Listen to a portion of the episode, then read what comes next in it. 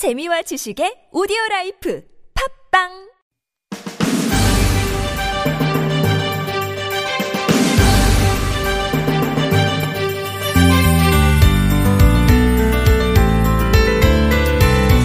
아침에 눈을 뜨면서부터 지금까지 계속 뉴스에 시선이 갑니다. 실시간 검색 순위에서 떠나지 않는 헝가리, 유람선, 다뉴브강 이런 말들의 가슴이 철렁해지는데요. 시간이 지날수록 이 날이 어두워질수록 불안한 마음은 더 커지기만 하는데 부디 더 많은 희생은 없었으면 기적처럼 제발 그랬으면 자꾸만 마음으로 빌고 또 빌어봅니다. 라디오 와이파이 저는 아나운서 김혜지입니다.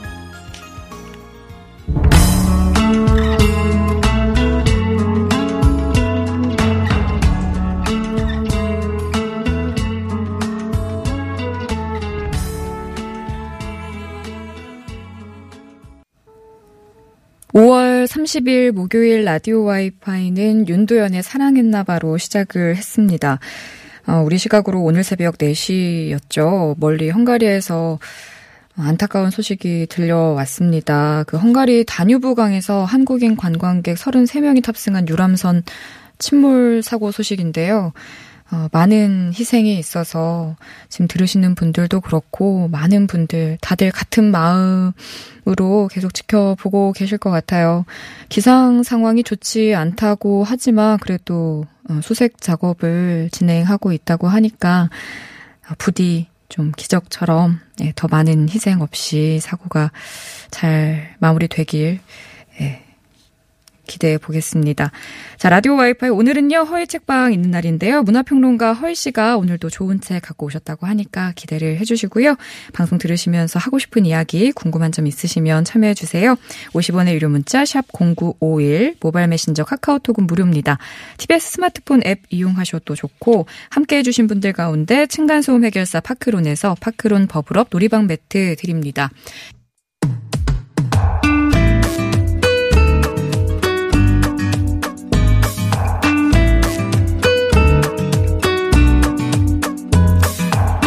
익숙한 종이 냄새, 손끝에서 느껴지는 사각거리는 감촉, 잊고 있던 책 감성이 다시 살아납니다. 허희 책방.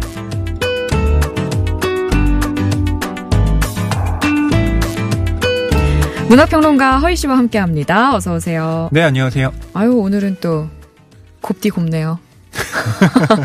예. 분홍분홍하죠? 약간 팥 색깔. 네. 예. 이런 색깔 좋아합니다. 네. 제가 팥 색깔 셔츠를 입고 왔네요. 예쁘네요. 감사합니다. 어디서 사셨어요? 저도 하나 사야겠어요. 탐내지 마세요. 여러 개 아니죠? 하나밖에 없는 거죠, 그거? 네. 아, 여러 개면 좀 뺏고 싶을 정도입니다. 자, 오늘 어떤 책 소개해 주실까요? 네, 오늘은 아포리즘 책을 들고 왔는데요. 이규리 시인이 두 권의 책을 냈습니다. 음. 어, 1권은 시의 인기척이라는 제목이고요. 2권은 돌려주시지 않아도 됩니다 라는 제목의 책입니다. 시의 인기척. 네. 돌려주시지 않아도 됩니다. 네. 이게 1권, 2권 이렇게 네. 묶여 있는 거군요. 네. 어, 너무 예쁘네요. 이 책은 저한테 돌려주셔야 됩니다. 이 책, 저, 이, 책- 이 책도 제가 가지면 안안 되는 거, 안 되는 거죠. 여기 써 있어요. 이규리 아포리즘 1, 이규리 네. 아포리즘 2. 음. 근데 아포리즘이 정확히 뜻이 뭐예요? 예, 이게 사전적으로는요, 어, 깊은 진리를 간결하게 표현한 말이나 글, 아, 이라고 하는데요. 음. 뭐 예컨대 예술은 길고 인생은 짧다. 음. 뭐라거나 아니면 인간을 생각하는 갈대다. 뭐 이런 말처럼 우리에게 잘 알려진 뭐 그런 경구들을 보통 아포리즘이라고 얘기를 합니다. 네. 혹시 김혜지 아나운서는 음. 알고 있는 아포리즘 뭐 있지 않으세요? 알고 있는 아포리즘보다 저만의 아포리즘 하나 있는 것 같아요. 오, 세상에 이유 없는 일은 없다. 오, 다 이유가 있습니다. 그렇게 생각해요. 힘든 일이 있어도 다뭐 이유가 있겠지. 좋은 일 있어도 다 네. 이유가 있, 었을 거야. 이런 어. 생각들을 많이 아니 해요. 땡굴뚝의 연기나리아랑 비슷하군요. 그거랑 또 다. 다른 것 같아요. 그래요? 이 힘든 일이 있을 때 이게 또 나한테 주는 뭔가 에, 또 도움이 있겠죠. 얻, 얻어지는 게 있겠지. 뭐 이런 생각들을 음, 많이 해요. 어쨌든 다 어떤 이유가 이기든, 있을 것이다. 예. 음, 원인. 괜찮아요? 책 하나 낼까요, 저는 저도? 좀 많이 쓰셔야 될걸요. 너무 많이 갔죠, 지금. 하나로는 안될것 같고요. 죄송합니다. 네. 네. 이게 아포리즘 맞는 거죠, 이런 게? 뭐 그렇죠. 음. 예, 김혜지 아나운서만의 아포리즘인 거죠. 음, 그러면은 이 책은 이규리 시인의 아포리즘들을 모아놓은 거예요? 이렇게 많은 아포리즘을 이규리 시인이 다 써낸 거예요? 그렇죠. 아, 예? 시인들은 생각을 많이 하잖아요. 음. 예, 그걸 이렇게 어, 본인이 다 정리를 한 것일 텐데요. 네. 음. 뭐 이규리 시인을 좀 소개해드리자면 1994년에 등단을 했습니다. 어, 총 3권의 시집을 냈는데요. 음, 앤디 워홀의 생각, 음. 뒷모습, 최선은 그런 것이에요. 네, 음. 이렇게 세 권입니다. 음, 그런데 이번에는 시집이 아니라 아포리즘 모음집을 출간했는데요. 네. 어, 먼저 이규리 시인의 좀 음. 시를 소개해드리면 어떨까 싶어요. 오, 그러면 그 시집이 세 권이니까 그 안에 음. 많이 들어있을 거고, 그 중에 제일 좋은 시를 소개해 주시겠죠? 네, 뭐 제일 좋은 시라기보다 그렇게 네, 네, 저에게 좀. 와닿은 시를 네. 예, 여러분께 말씀드리고 싶은데요. 2014년에 출간한 세 번째 시집 최선은 그런 것이에요라는 음. 책에 실린 어, 시를 한 편 소개해드리고 싶습니다. 제목은 특별한 일인데요. 어, 이 시의 구절에서 최선은 그런 것이에요라는 제목을 따왔습니다. 음. 어, 역시 낭독은 김혜지 아나운서가 해주시면 아, 어떨까요? 깨꼬리 같은 제가 한번 해보겠습니다. 아, 네. 아, 깨꼬리님. 깨꼬리가 해보게, 해볼게요. 네. 제목, 특별한 일. 맞죠? 네. 제목, 특별한 일. 맞습니다. 이규리. 음. 도망가면서 도마뱀은 먼저 꼬리를 자르지요. 아무렇지도 않게 몸이 몸을 버리지요. 잘려나간 꼬리는 얼마간 움직이면서 몸통이 달아날 수 있도록 포식자의 시선을 유인한다 하네요. 최선은 그런 것이에요. 외롭다는 말도 아무 때나 쓰면 안 되겠어요. 그렇다 해서 특별한 일이 일어나지는 않아요. 어느 때, 어느 곳이나 꼬리라도 잡고 싶은 사람들이 있겠지만, 꼬리를 잡고 싶은 건 아니겠지요. 와중에도 어딘가 아래쪽에선 제 외로움을 지킨 이들이 있어 아침을 만나는 거라고 봐요. 음, 어유 훌륭한 낭독이었습니다. 지금까지 꾀꼬리였습니다.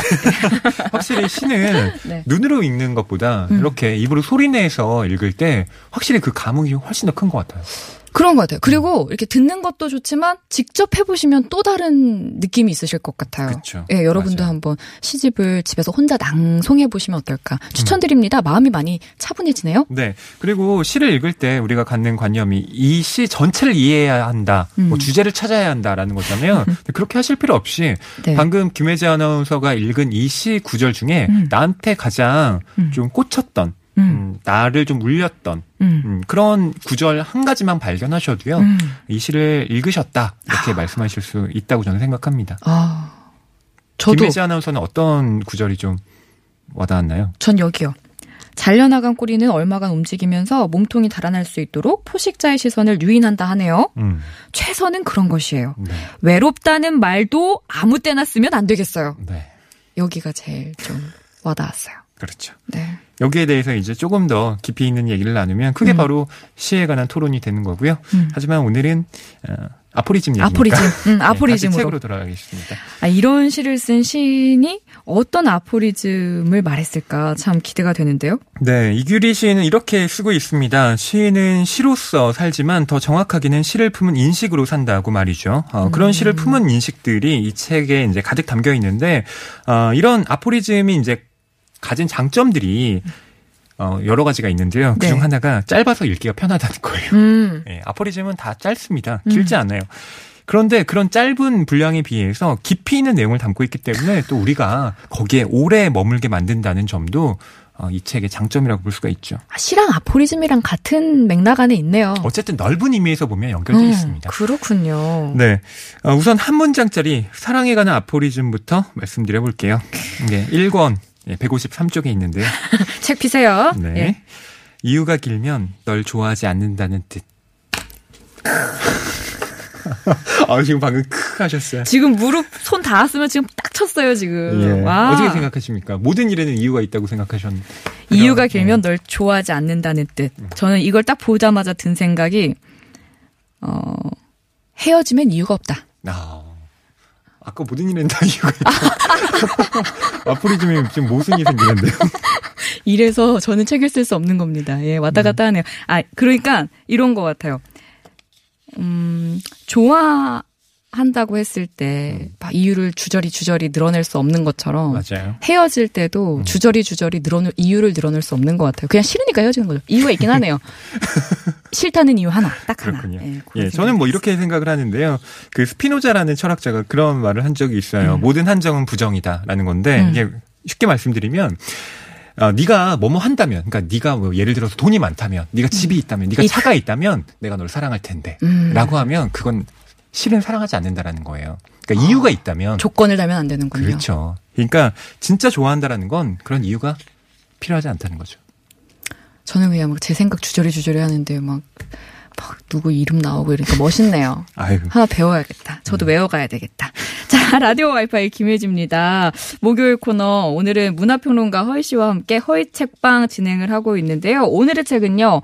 이규리 시인의 이규리 아포리즘, 시의 인기처, 그리고 돌려주시지 않아도 됩니다. 예, 이렇게 두 권 묶음으로 예, 알아보고 있는데요. 노래 한 곡 듣고 계속해서 이야기 나눠볼게요. 헬렌 레디의 I am woman 듣겠습니다.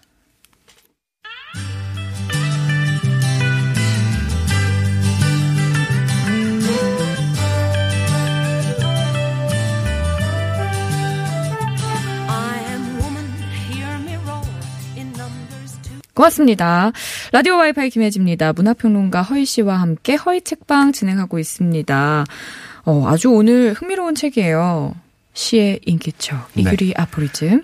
어, 우리 사랑까지 알아봤거든요. 음. 사랑 말고 다른 아포리즘들도 실려 있겠죠? 네, 어, 우리가 평소에 습관처럼 이제 쓰는 표현에 대한 아프리즘도 있는데요. 어, 이렇게 쓰여 있습니다. 가장, 제일, 전부, 최고, 절대. 이런 부사어를 자주 쓴다면 자신의 허위를 의심해 보아야, 보아야 한다. 그런 단어가 기만이며 허세임을 아는 게 제일이고, 가장이고, 최고이고, 전부이다. 네, 이렇게 써놨습니다. 지금 김혜자 왜 갑자기 침묵하겠습니다. 왜요? 저 많이 쓰는데, 어?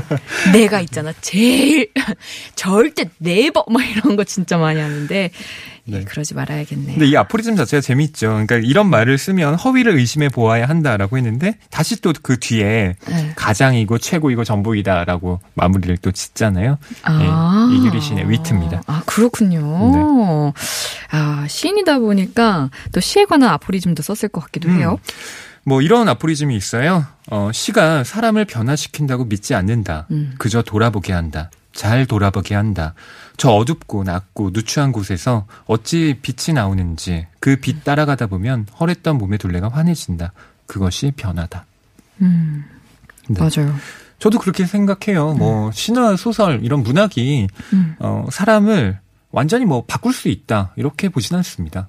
그 사람은 순, 그렇게 쉽게 변하는 존재가 아닌 것 같아요. 그냥 순간적으로 네. 다짐 정도는 하죠. 예. 예, 하지만 그- 저는 신화 소설이 갖고 있는 역할 중에 하나는 우리를 성찰하게 만드는 음. 예, 그 지점이라고 생각해요.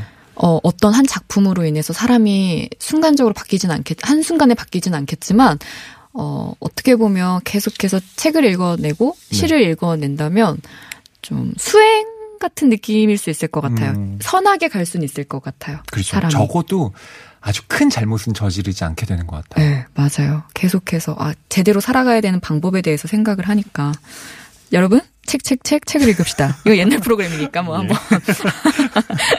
자, 또 다른 아포리즘 있을까요? 네, 지옥에 관한 아포리즘도 썼는데요. 혹시 지옥? 예, 김혜지 아나운서는 지옥을 뭐라고 생각하십니까? 뜨거운 거. 불구덩이. 열탕지옥 뭐 이런 거. 왠지 지옥 가면 맨날 불구덩이 막 이런 얘기 하잖아요. 그래서 네, 그 단어가 제일 영화. 먼저. 예, 신과 함께. 뭐 생각도 나고요. 네. 이규리 시인은 이렇게 쓰고 있습니다. 지옥을 가리켜 장소가 아니라 상태라고 한 보르헤스의 말은 명징하다. 장소라면 어떤 방법을 써서라도 벗어나려는 인간이 있을 테니까. 상태는 어찌해도 유지해야 하는 것. 몸부림쳐도 벗어날 수 없는 것. 눈보라치는 벌판을 어떻게 헤쳐나가야 할지 고민하게 만드는 것. 무슨 얘기예요? 네. 그러니까 지옥이라는 게 아까 뜨거운 거 뭐 이렇게 열탕 지옥이라고 말씀하셨잖아요. 그건 네. 장소잖아요. 네. 우리가 생각하는. 네. 근데 보레스라는 이 작가는 음. 지옥은 우리의 상태다라고 얘기를 한 거예요. 그러니까 음. 지옥이라는 건 그런 장소가 아니라 아, 어 아, 내 상태. 그렇죠. 그러니까 우리가 지금 겪고 있는 어 이 순간순간들이 다 네. 예, 그럴 수 있다라는 거 지옥일 수 있다는 거죠. 9883번님께서 혜지 씨는 단순 세포인 걸로 열탕 지옥. 인정하겠습니다. 냉탕 지옥 아니고. 아니 허희 씨 근데 이 책 보시면서 네. 그- 특히 어떤 주제에 끌리시던가요? 음, 저는 이규리 시인의 두 번째 시집 제목이 뒷모습이잖아요. 어, 그래서인지 이 아포리즘에도 유독 뒷모습에 관한 내용들이 많더라고요. 아, 특히 그 아포리즘 2권에 실린 어, 그 뒷모습에 관한 그 내용들이 인상적이었는데 보통 우리는 앞모습에만 집중을 하지 뒷모습은 잘 생각 안 하지 않습니까? 그렇 거의 그렇죠. 그렇죠. 예. 메이크업 할 때도 앞에만 이렇게 막 하지.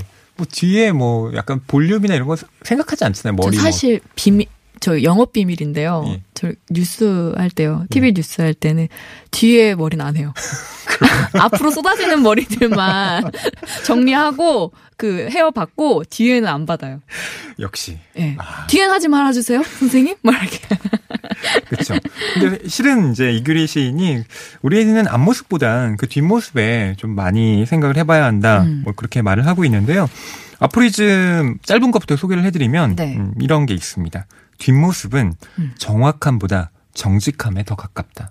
음, 정확함에 더 가깝다. 아니 정확함보다 보다 정직함에 정직함이 더 더 가깝다. 가깝다. 정직함에 더 예. 가깝다. 짧은데 예. 굉장히 해석하기 어렵죠. 음, 생각을 많이 해야 되잖아요. 정확함보다 정직. 아, 뒷모습은 신경을 쓰지 않기 때문에 음. 그렇죠. 더 진짜 정직하다. 본인의 어떤 정직성이 드러나는 것이 이제 어떻게 보면 김혜지 아나운서가 아, 뒷모습은 그냥 안 해도 돼요라고 하는 그 털털함, 솔직함이 음. 그 뒷모습에 묻어난다는 거죠. 그렇군요. 네. 예, 그래 그래서 사람이 왜 가족들도 뒷모습 볼때 네. 약간 더 짠함을 느끼고 더 안타까움을 느끼고 할 때가 있잖아요. 그렇죠. 예. 바로 그것과 연관된 또 다른 그 뒷모습 아포리즘도 있는데요. 네. 음, 이렇게 쓰여 있습니다. 앞면이 지성적인 속임수가 가능하다면 음. 뒷면은 감성적인 속임수가 가능하다. 미워하고 싸우며 헤어지는 연인들이라도 결정적으로는 후줄근한 상대의 뒷모습에서 통증을 느낀다. 똑똑한 사람들도 바로 그 지점에서 허물어진다. 음. 그렇죠. 그러니까 뒷모습을 글쎄요. 뭐 우리가 꾸며낼 수는 없겠지만 그래도 왠지 이렇게 음. 어, 연인과 싸운 다음에 확 돌아설 때 음. 그때 아, 날 보고 있겠지? 어, 어, 그러면서 이렇게 신경 쓰는 거 있잖아요. 씩씩하게 걸어가야지? 막 이러면서. 어. 아, 그런 거구나. 그렇죠. 그 뒷모습도 실은 예, 네. 우리를 나타낼 수 있는 중요한 표현 어떤 수단이라는 거죠. 그리고 음. 똑똑한 사람들이라 할지라도 바로 그런 모습에서 허물어질 수도 있다는 것. 아, 재밌다. 근데 이 이규리 시인이 예. 약간 저의 나이대인가요? 아 그렇진 않습니다. 그, 그럼 예, 더 어린가요? 연배가 높으시죠. 아, 연배 높, 높으신가요? 네. 왜냐면 약간 그냥 친구한테 듣는 이야기들 같기도 하고 뭔가 다 와닿으니까 우리랑 비슷한 또래인가 했는데 많이 위인가요? 94년에 등단하셨으니까요. 아, 아니 삶에 대한 성찰을 이렇게 네. 다 이렇게 정리하셨으니까 그 뭐 어느 세대나 다 그렇죠. 어- 아우를 수 있는 그런 거군요. 맞습니다. 아, 이 책 탐나는군요. 저 주고 이거 주고 아이고. 가세요. 돌려주셔야 됩니다. 돌려주시죠. 이것도 안 주고. 네. 다 주는 게 없으시네요? 뭐라도 하나 주세요. 9883번님이, 나 같으면 주고 간다. 나 같으면 주고 가! 라고 예, 또 문자를 그러셨군요. 주셨어요. 어, 그리고 태권부인 님이요. 네. 지옥은? 음. 하고 답을 주셨거든요. 어. 지옥은? 시옷, 시옷, 시옷이다. 뭘까요? 지옥은? 시오 시오 시오 시오. 시옷, 시옷, 시옷이다. 지옥은? 지옥은 내 얼굴이다? 왜냐면 눈, 눈도 이렇게 세모 모양, 코도 네. 세모 모양, 얼굴을 표현하신 건가? 글쎄요. 제 창의력은 거기까지다. 시옷, 시옷, 시옷다. 그렇죠. 뭐 그렇게 볼 수도 네, 있겠네요. 넘어가겠습니다. 안 되겠네요. 전 여기까지네요, 오늘은. 오늘은 뇌회전이 안 되네. 자, 오늘 정말 좋은 책 가지고 와주셔서 너무 감사하고요. 다음 주에도 또 좋은 책 가지고 와주셔서 우리 청취자분들과 저와 우리 모든 제작진들 또 책을 읽고 싶게끔 만들어주시길 바랍니다. 네, 감사합니다. 지금까지 허희 씨였습니다.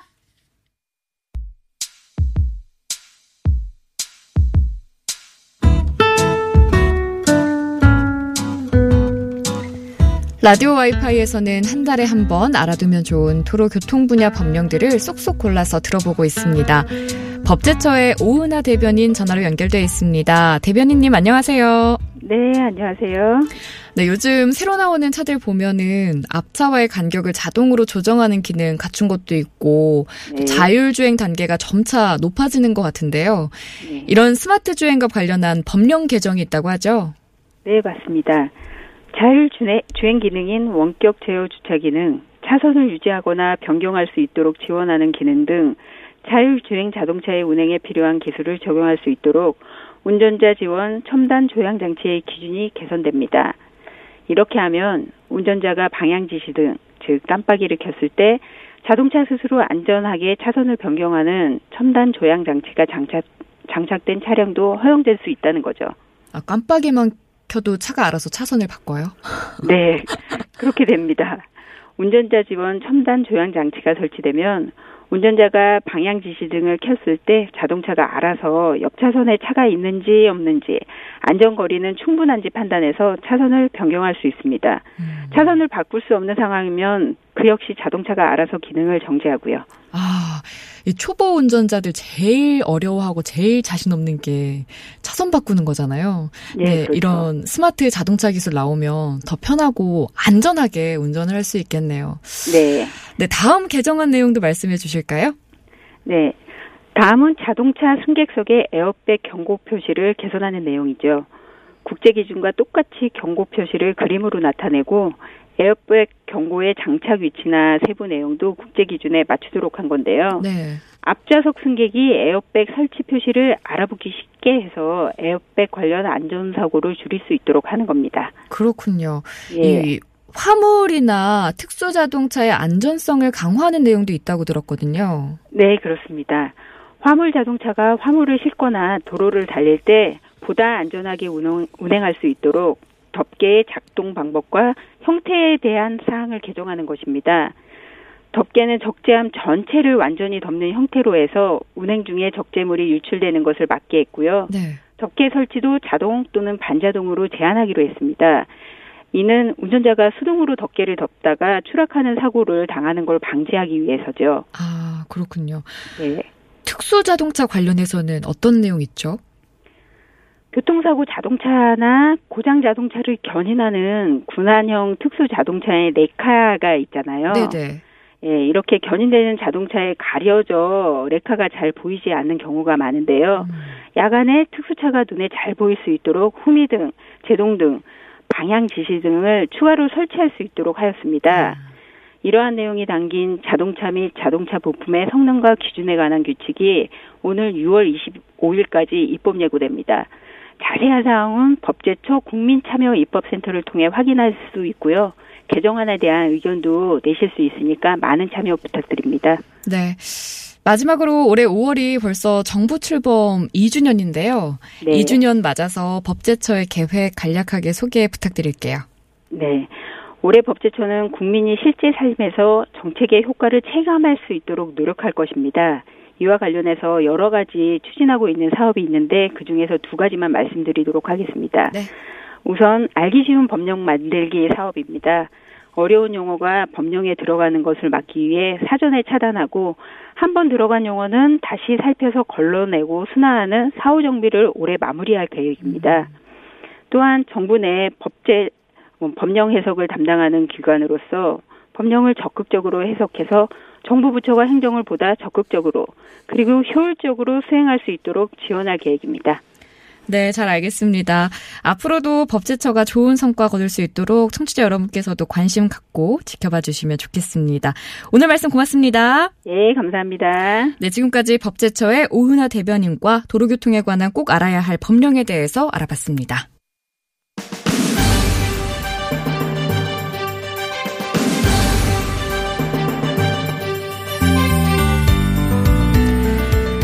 정부에서도 그 부다페스트로 신속 대응팀을 급파했고 또 음, 가족들 희생자 가족들 그리고 아직까지 상황을 알 수 없는 가족들이 내일 또 부다페스트로 떠난다고 하는데요.